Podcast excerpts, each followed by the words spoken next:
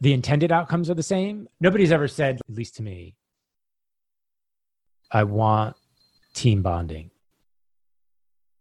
Or I, I just want clarity. It's always clarity on what.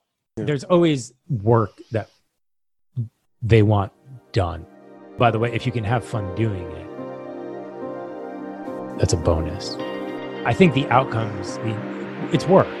I think yeah. what we've always offered is a, a, different or a fun way to do it through drawing and playing games. And it, it translates from the offline environment to the online environment.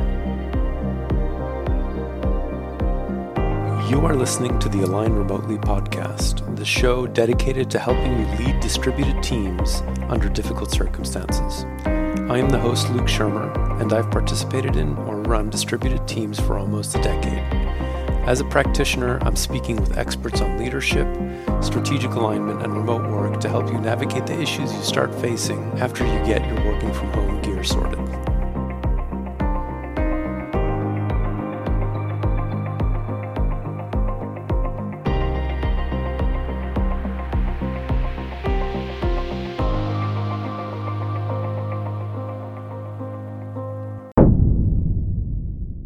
Before getting into remote work explicitly as a topic, I spent a lot of time in product development, innovation.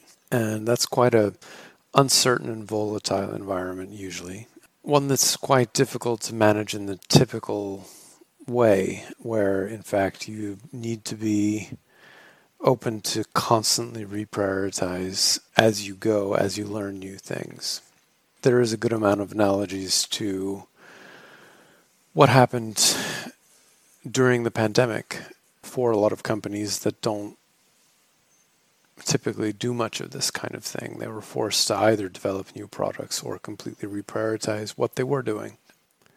In that context, and also in the remote work context, I think the one tool or framework that's been most useful for me is a particular flavor of design thinking called game storming honestly, the original book would probably be on my desert island list uh, of books that I would want with me if I did get stuck on a desert island with other people. Game storming itself comes from that book. It's basically an encyclopedia of patterns of how to make sense uh, of complicated things together, how to coordinate things. Um, and it's basically a tool for, for facilitation, probably the best I've ever seen. And today on the podcast, I have Dave Mastronardi, whose claim to fame is that he's been televised in both Koreas. Um, he is an expert facilitator, and uh, for the purposes of this conversation, uh, in addition to that, he's the current CEO of Game Storming, the company built around the book. And together we dig into a lot of details uh, into how this works and, more importantly, how it works in a remote environment. Can you say a few words about game storming and why you got into it in the first place? Game storming, the, the book, the publication is 10 years old this month, actually. And it was 10 years ago this month that I was introduced to it. I was working at an agency in Austin, Texas, and I was doing strategy work. And by way of education, I have a, a business degree in, in economics and I have an MBA. I didn't go to art school. I wasn't a capital C creative. And I was essentially filling up slides with text when the agency I was working at acquired XPLANE, the agency that Dave Gray, the author of Game Storming, and uh, James Macanufo, the author of Game Storming, had founded and were working at respectively. And so then they became my colleagues, and all of their colleagues became my colleagues. And I was surrounded by people who were capital C creatives, and they had gone to art school, and they worked in a very different way that I did. They worked out loud, as people like to say. And they put stuff on the wall, visual thinking. And so that immediately spoke to me. It was a different way for me to do the work that I was doing individually. It changed the way I work over the years with with different jobs. I've taken game storming in different forms with me. Now I get to do it as my job. It, it is to help people learn how to work because nobody teaches you how to work, and that's what it was to me. It was all of the things that professors in school or, or bosses they they had wanted the outcomes, but I didn't know how to do it.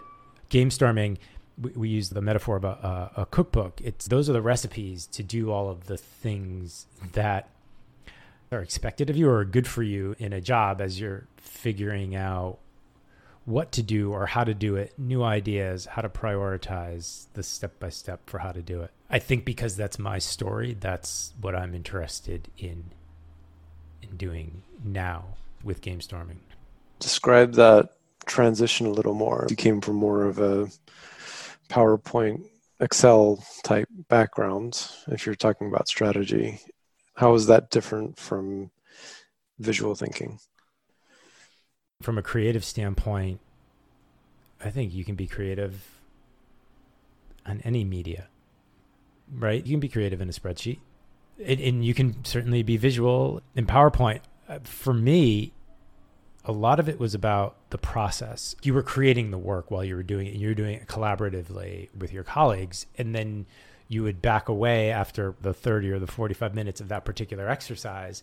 And it might look a little rough in the sticky notes, maybe scattered all over the place, but you walk away and you look and say, Oh, that's what I needed. That's the thing that I needed to create. Instead of me being at my desk trying to come up with this idea, we just did it. And we came up with a bunch of other ideas and now we can use this to move on to the next activity the term that i use a lot is fuzzy goals you create these artifacts and it creates this momentum it creates this energy. The biggest change for me was doing it in public with groups and with teams and getting the work done while you were in the process of having the meeting or doing the workshop. It wasn't something that you would have to come back to later. A lot of it was the ins and outs of the facilitation. Or how do I set this up? How do I get us to that point in the meeting or in the workshop that it all came together? Because sometimes, you, especially early on, you wonder why are we doing this exercise, or why did we use that particular question to frame what it is that we're doing? But then, some point later on, you realize how it all comes together and that was something for me that felt like magic at first you know, when i saw somebody who was really good at doing it and the the transition was as much about this first it was following the steps one two three and just be, being very specific and, and very almost anchored to the book in what it said to do and, and how to do it and how to draw the canvas and how to ask the question and how to move to the next step. It was very mechanical at first. And so that, I think that was the first part of the transition. And then one step back from that is how do you string these things together to get that output, that magic feeling where it all comes together in, in one exercise or one activity by the end of the day when you look back it, it all makes total sense and then I think after that, it's improvisation. You know what you're doing, you can do anything you want.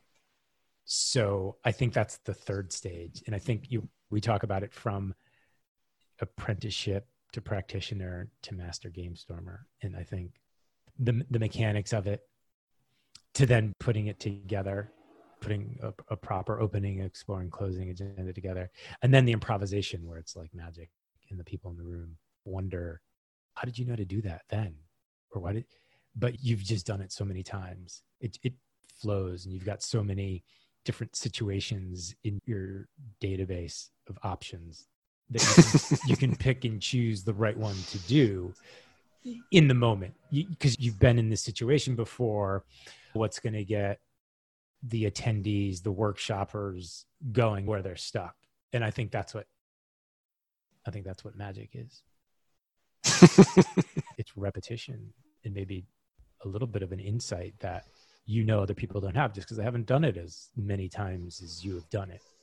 You were saying that working in public is important. How do you get that to come together? Because you've got multiple people at once. It's not just you sitting at your computer tweaking a spreadsheet or something.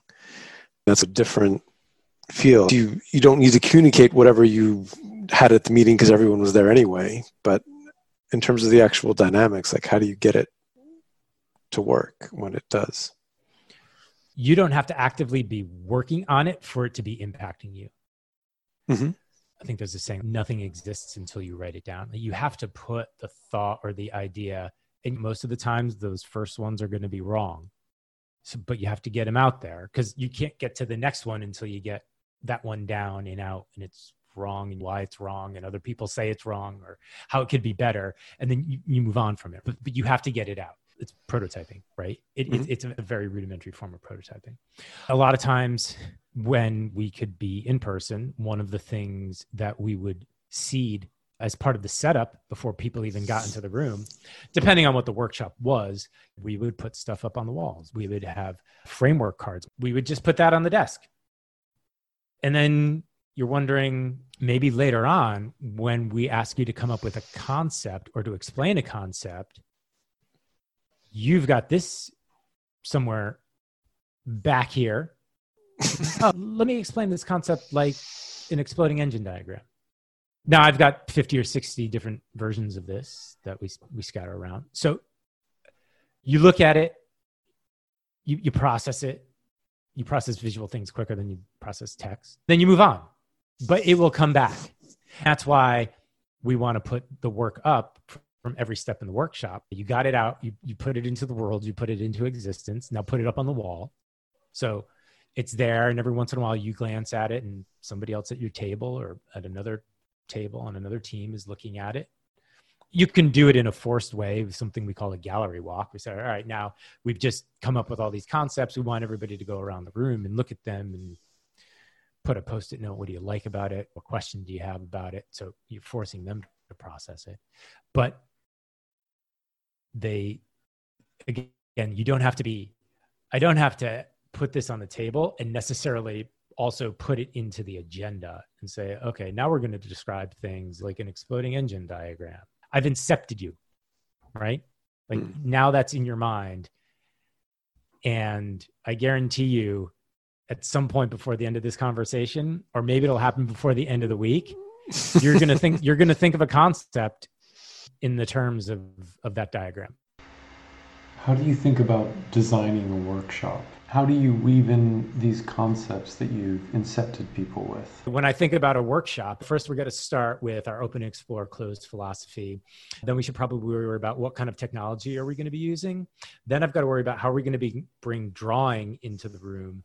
Then what's the agenda going to look like for the day? Is this going to be broken up in different time slots across the week maybe these smaller springs how are we going to get people fed? That kind of stuff. And then this might be like what's the big topic of the day that everything needs to fit around? And then okay now i've got that one and then i pull the next one from the pile and i'll go through that one next week. But you have to do those things as part of a discipline. So when you're in the workshop you can just pull it out and that's when it looks like magic. You mentioned the open explore close philosophy and agendas how do you think about agendas given that you have this clever way of basically being able to generate options and then prioritizing them for pretty much anything that you do? There's lots of good places to get activities for you to do, but then you start to recognize not only like when should we use an opening activity and what should it be or what an opening activity looks like, which is like a warm up. And I think you start to see this pattern. I see this pattern open, explore, close I think we're doing it here. We're, we're starting mm-hmm. to explore now. It happens a lot of times. I'll liken it to uh, working out or going to play an instrument where you have to, you don't go right into the hardest part. You got to warm up first. You got to play your scales. And then maybe, maybe you play it a little slower and then you crank up the metronome, you play a little faster. Same thing with working. You have to stretch. You don't just get right to the sprinting, but you have to do your warm ups. So that's the same way that we approach the workshop. And so opening the games and you'll again you'll recognize what you need to do to get people's head in the room for an opening activity. Then explore is about kind of judgment free. How does this work? How might it work? What happens if I do this or that? And then closing is all about decisions and commitments, which I think is probably the most distinct of the three, where it's you are ranking and prioritizing. And I think those games definitely have a feel for them. Hmm. But I think at some point when you get practiced at putting agendas together, you realize that just because a game, however it was written or however it was intended to be one of those three, you can use it. You can use exploring games to open and opening to explore. But that's when you have to change the framing question and really understand what it is you're trying to get out of the workshop and how a change like that fits into the rest of the flow. In terms of the closing ones, like I, I find them really interesting because I think usually when people think of innovation and creativity, it's brainstorming, it's very divergent. But then the the most common outcome things is people are very happy but overwhelmed at the end of it, and they don't know what to do. And what for me, when I found game storming, the the the converging and the closing, I thought was just absolutely brilliant. There's so many different ways of narrowing down from option overload to this is the thing we look at next. People generally don't leave enough time for it. Hmm.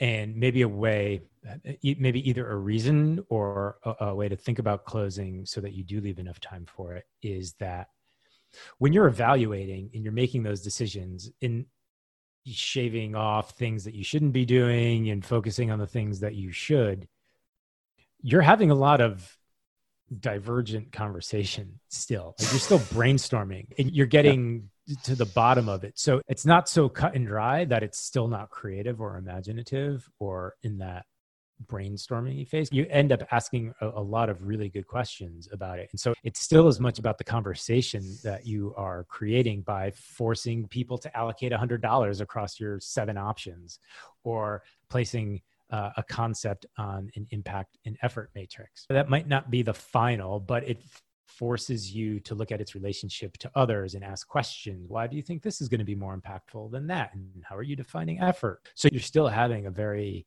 exploratory conversation, but it does help. And there is a sense of relief when you get to the end and you have your next steps. Everybody knows what they're going to be doing when they get back to their desk. Yeah. Or they turn the Zoom off whatever it is now. I should probably say game storming wasn't all original activities. It was this collection of stories that developed out of Silicon Valley, but nobody had ever written down and just put in a collection like a recipe book or like a Grimm's fairy tale. Hmm. We've been in one breath talking about workshops and meetings as the same thing, but mm is there a difference or not really or what's the distinction here? I think they're similar in that they could they can always be better. Um, I, th- I think from a workshop more planning goes into them.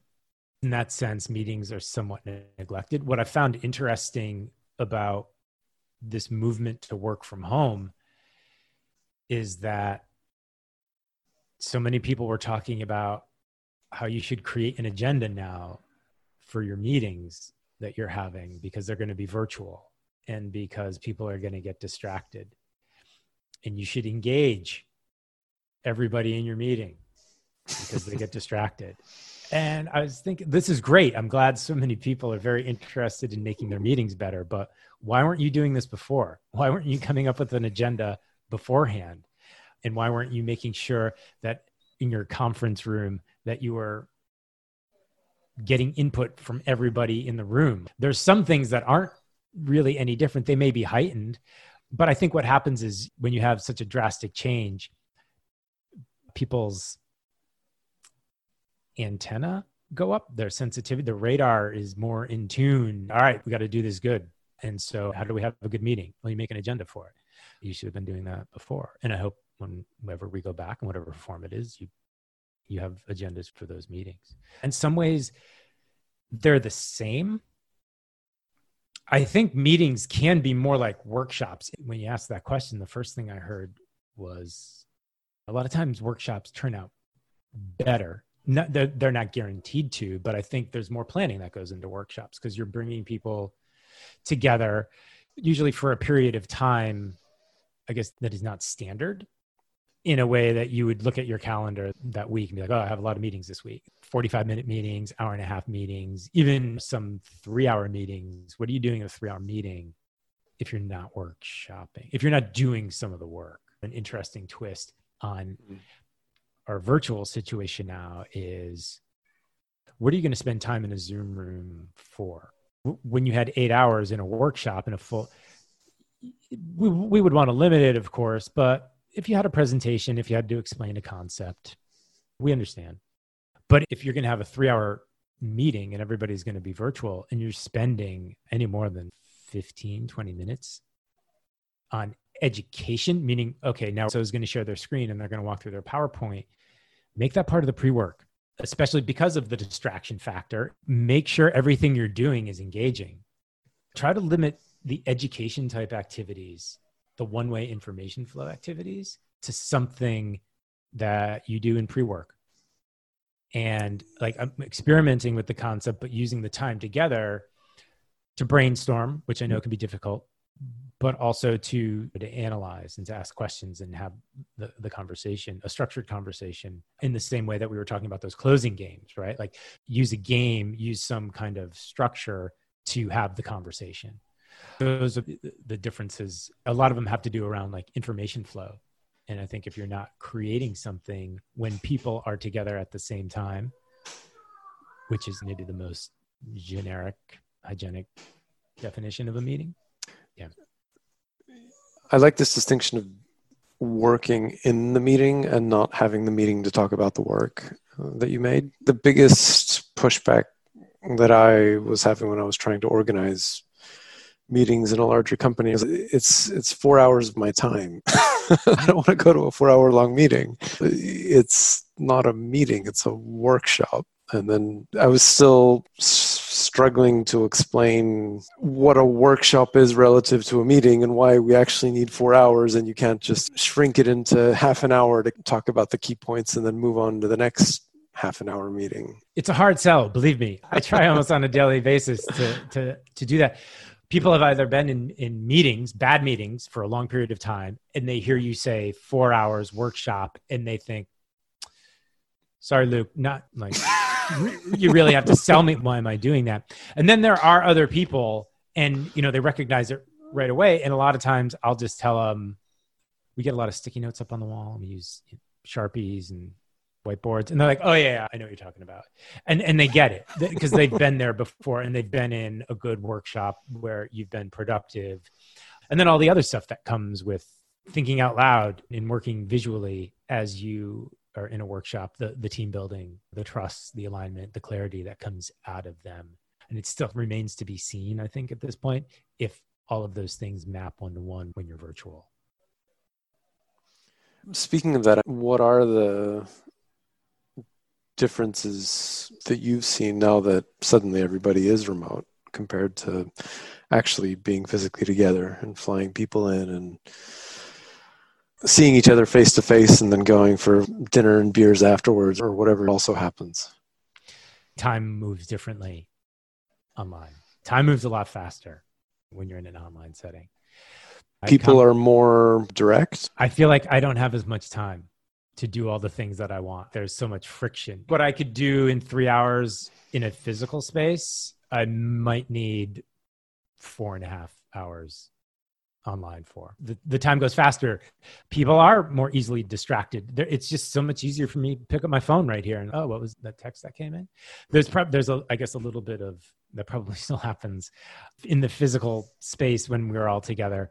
But I think you do have to be really explicit about that. And you could even use that as one of your openers. What do you see on your desk right now that is going to distract you from this meeting. Just in the same way we had this, right? If you just go through that at the beginning of the meeting, if I say, oh, it's my phone right here to my right, maybe when I go to reach for it, I'll remember I'm not going to let myself get distracted.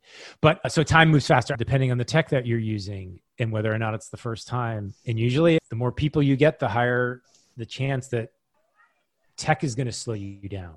Unless you're prepared for that, maybe you have a co facilitator whose job it is to handle the tech some kind of release valve. That's really easy to get. As soon as somebody raises their hand or has a question, like everything stops, right? This is the nature of the way the internet. This is why we can't talk over each other. One kind of one packet at a time.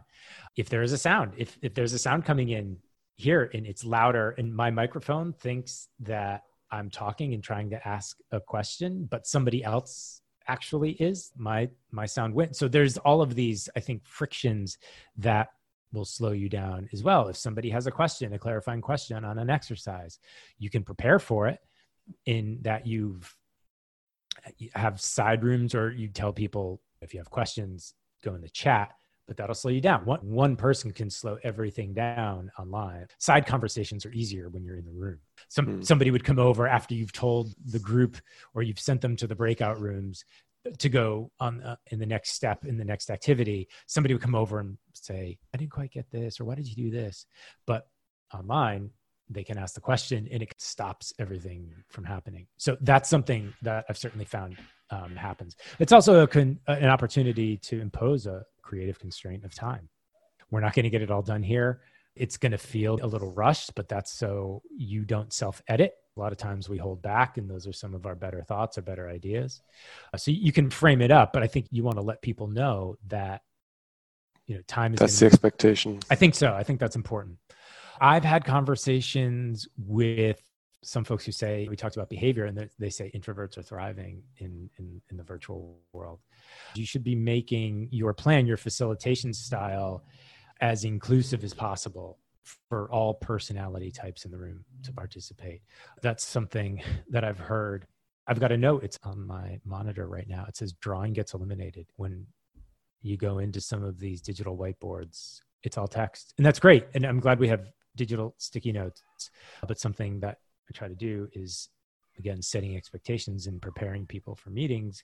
Like we're going to draw, and I, sometimes a notebook, a pen, and your camera phone that you upload to I don't know some, something not as sophisticated as a mural it will work just as fine. But you, when you talk about people being distracted, and this is something that we're seeing, we're running a survey right now, and the results are coming in. And one of the biggest problems that facilitators or just people who host meetings are having is keeping people engaged. Drawing is a great way to get people engaged, like doing the work, right? Mm. Instead of, oh, we're, we're going to get together for 45 minutes and we're going to watch this PowerPoint presentation. You might have been able to do that on your own and come to the meeting with questions about the presentation. But drawing, get people drawing in your meeting and in prototyping their own things and that'll get them engaged and share with it kind of the way i've been sharing with you and or take a photo of it and upload it to whatever upload it to your, your google slides. It doesn't have to be like the collaboration software with all the bells and whistles. Yeah. Yeah you lose this rough edge of creation when it's all you know perfectly aligned sticky notes and I didn't crumple up that sticky and throw it on the ground because I thought it was a bad idea or cross it out. You, you never see that evidence there. And so you lose a lot of that texture of what happens in these brainstorming sessions where it's okay if your line's not straight or if it's a stick figure. Gets the point across. I think so. And it's also, it's okay. It's, you know, it, it creates some vulnerability. If I can't draw a perfect circle, well, that's fine. But I can draw a perfect circle in any of these software programs and everything just looks like it's all perfectly aligned. And that's fun to do sometimes to make sure oh i created this thing and all the sticky notes make a perfect grid. But it also sets it sets a context. It, it adds a little bit of this sterile environment. And i think it's more fun to feel the tooth of the paper when you're dragging your pen across it or to hear the tape or hear that sticky note tear, hear it crumpled up on the ground. One thing that has worked for me as a positive of being online is having things like Google search for images embedded into yeah. Mural. Even if you can't draw it, you can probably find 150 images that'll show you a picture of a whatever it is and you can just throw it on for internal purposes it's fine there's uh, a process that goes that your brain goes through as you're trying to draw something true yeah there's that i guess you, you do and you're not thinking about how the thing works or what's necessary or what are the boundaries you're thinking what's the picture that i can grab and exp- and there may be a, a very valuable situation or valid situation that having that right picture at the moment expresses it to the team. But I think from an engagement standpoint, thinking about how you're going to draw that thing hmm. or what the boundary is or what the relationship is to something else that maybe popped into your mind as you're, you're drawing that or another thought, how you'd label it. How would you mm-hmm. explain it to somebody? It's all done for you with google image search or when you can bring in the emoji or something. And th- there's i think there's a place for those but i also think there's a place for drawing as well. Yeah yeah. Moving from an abstract concept to an image in and of itself is useful.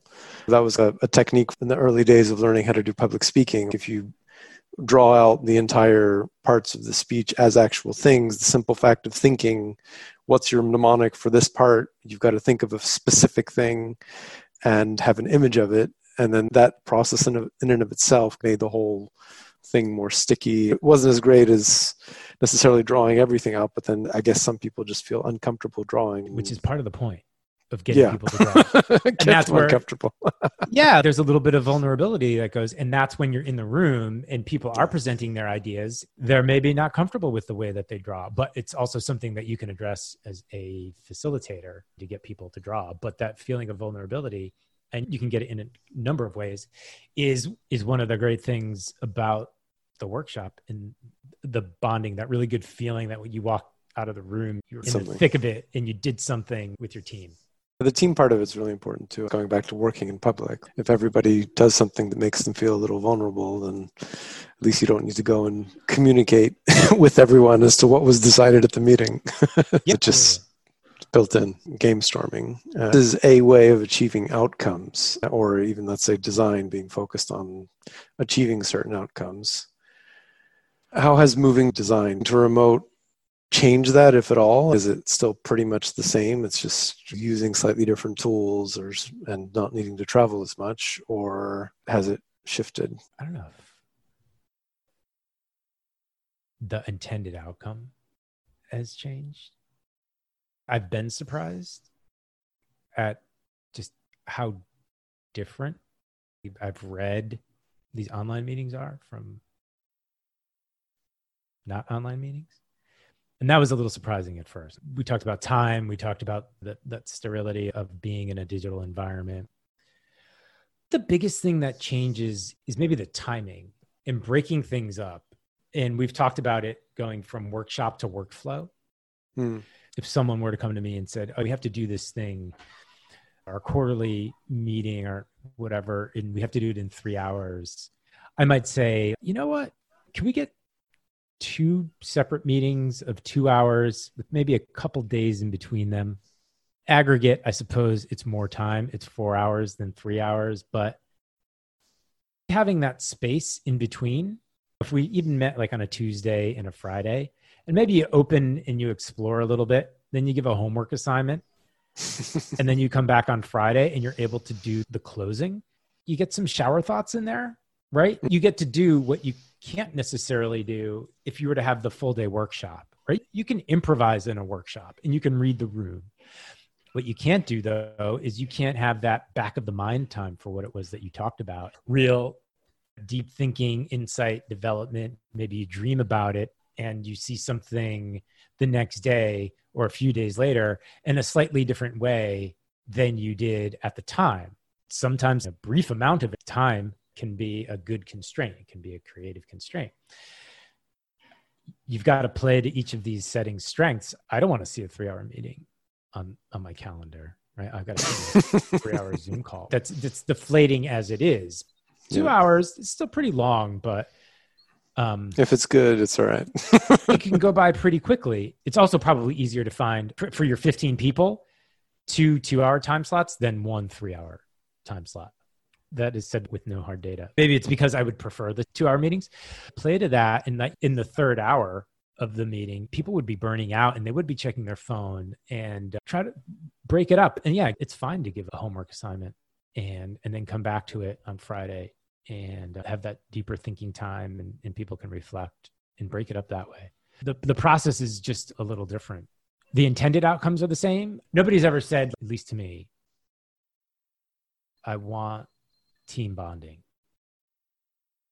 Or I, w- I just want clarity. It's always clarity on what.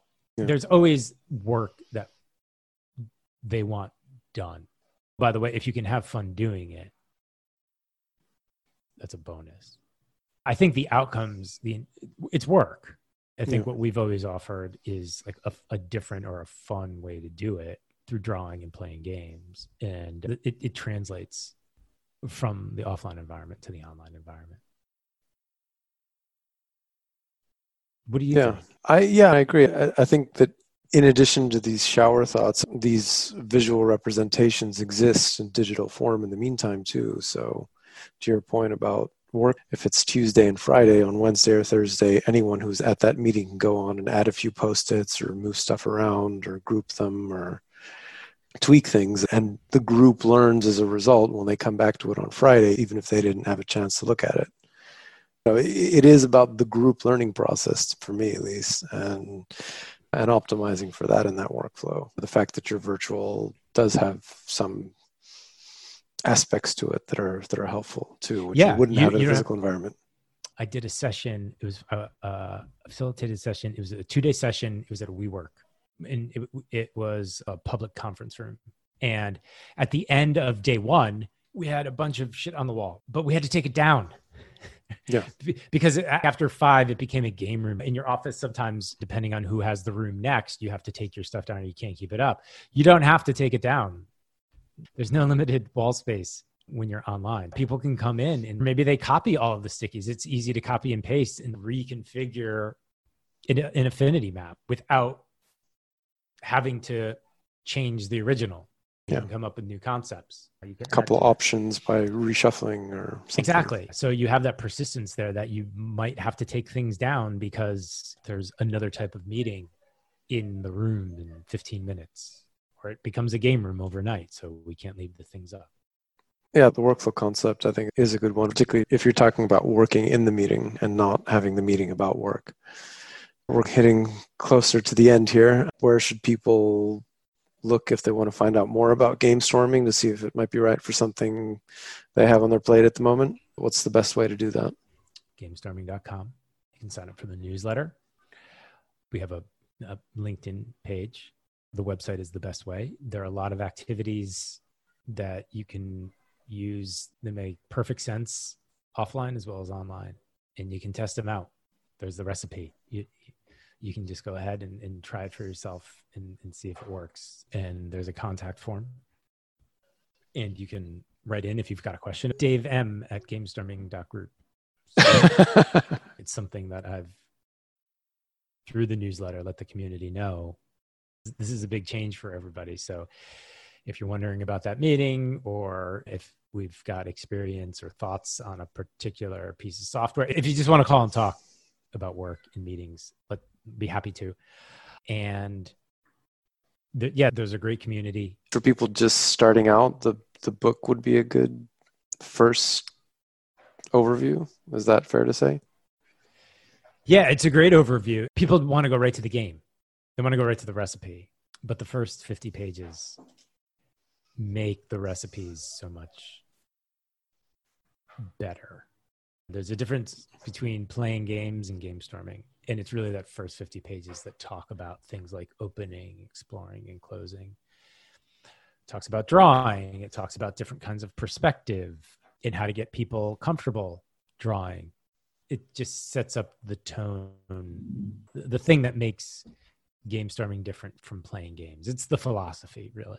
You can plug any game you want into it and then you, like, you'll see games other places that you, oh okay, now I know where to put it, but you'll present it in a different way. And that's really only available in the book.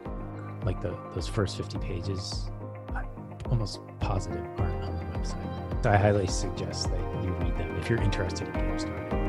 Yeah. Great. Dave, thank you. Thanks. Thanks very much. My biggest takeaway from this discussion was that the key difference between a workshop and a meeting is that in a workshop, you work during the meeting. So it doesn't matter to some extent how long it takes. Whereas in a typical meeting, you get together to discuss work being done elsewhere. And that might not seem like a big deal, but actually, it's very important because it removes needing to communicate afterwards it makes the work more in parallel. Everybody's there anyway. And given that you can do this online, it allows you to get through difficult things quickly. All that being said, I don't think going to the extreme of only doing workshops would necessarily be healthy either. Uh, there's many different kinds of meetings. It's a question of designing the meeting to whatever it is that you want to accomplish. And the workshop outside of the design world is ripe for a comeback in this remote only world that we work in. Thanks for listening to this episode of the Align Remotely podcast. If you enjoyed the show, please leave a review on iTunes, Google Podcasts, or wherever you get your podcasts.